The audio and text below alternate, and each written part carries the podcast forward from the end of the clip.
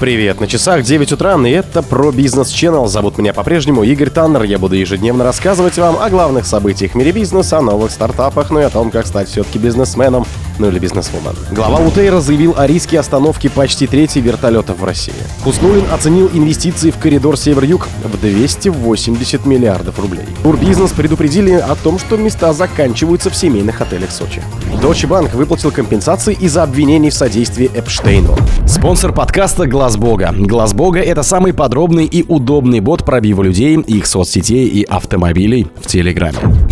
По оценкам группы UTair, при реализации стресс-сценария в России может остановиться до 30% парка таких воздушных судов в течение года. Об этом говорится в презентации гендиректора UTair Андрея Мартиросова, который иллюстрировал его выступление на форуме Хелли Раша 18 мая, передает корреспондент РБК.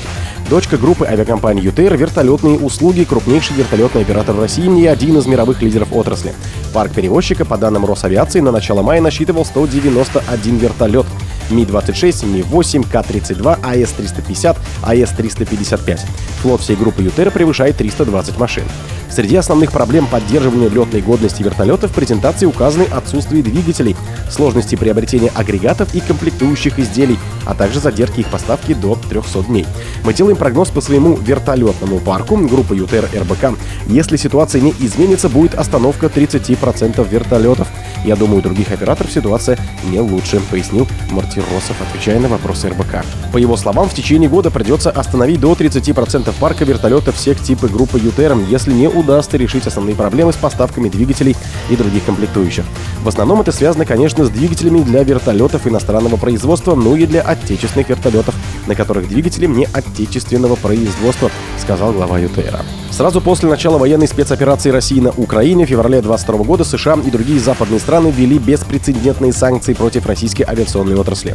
В частности, Министерство торговли США отменило экспортные привилегии для нескольких российских авиакомпаний, включая ЮТР.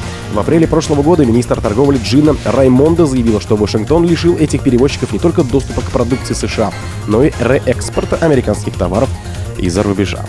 Уснулин оценил инвестиции в коридор Север-Юг в 280 миллиардов рублей. Общий объем российских инвестиций в развитие международного транспортного коридора Север-Юг составит 250-280 миллиардов рублей. До 30 года сообщил на полях экономического форума России «Исламский мир Казан-форум» вице-премьер Марат Хуснулин. Его слова передал представитель.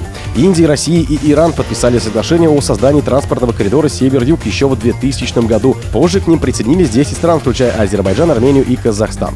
Общая протяженность маршрута составит около 7,2 тысячи километров север-юг, включая три маршрута – западный, восточный и транскаспийский. Грузопоток по всем трем веткам к 2025 году должен возрасти в два раза, не менее чем до 30 миллионов тонн, а к 30 году до 35 миллионов тонн. Но совладелец и председатель совета директоров группы «Дело» Сергей Шишкарев считает, что к этому времени грузопоток будет вдвое выше. Уже к 30 году мы видим 60 миллионов тонн, которые могут проехать по этому маршруту, а к 50 мы видим 100 миллионов тонн. Сейчас правительство ведет работу по реализации дорожной карты развития транспортной инфраструктуры коридором, отметил Хуснулин. Турбизнес предупредили, что места заканчиваются в семейных отелях Сочи. Популярные семейные отели на Черноморском побережье и современные санатории забронированы на первую половину лета почти на 100%, рассказал РБК президент Российского союза туриндустрии Илья Уманский. По данным Союза, предварительное бронирование отелей на лето 2023 года на текущий момент выше уровня прошлого года на 10-15%. Кроме того, в этом году туристы активнее, чем в прошлом, бронируют гостиницы среднего ценового сегмента, в то время как пятизвездочные отели бронируют на 5% меньше год годом, говорит Уманский. Предварительные бронирования идут хорошо, в некоторых отелях уже нет мест по июль включительно, отмечает гендиректор туроператора Пегас Турстик Анна Подгорная. По ее словам, средств размещения не хватает на Черном и Каспийском море в Сочи на курортах и Дагестана. В Сочи на лето уже забронировано около 70-80% объектов, рассказывает председатель экспертного совета Ассоциации ательеров АМОС Дмитрий Богданов. Спросом у туристов пользуются, по его словам, отели сегмента 4 и 5 звезд в ряде объектов на многие даты уже нет мест.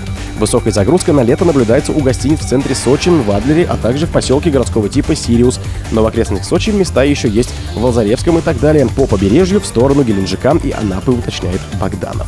Deutsche Bank выплатит компенсации из-за обвинений в содействии Эпштейну. Deutsche Bank выплатит 75 миллионов долларов для урегулирования коллективного иска против десятков человек.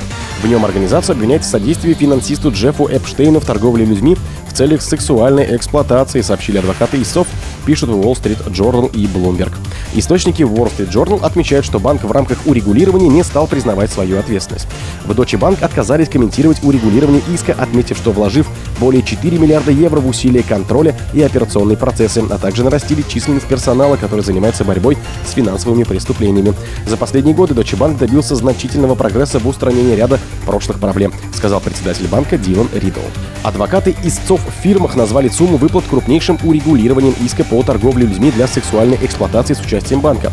В совместном заявлении говорилось, что соглашение стало результатом более чем десятилетней работы юристов по привлечению к ответственности одного из финансово-банковских партнеров Эпштейна, за роль которой банк сыграл в содействии его организации по торговле людьми.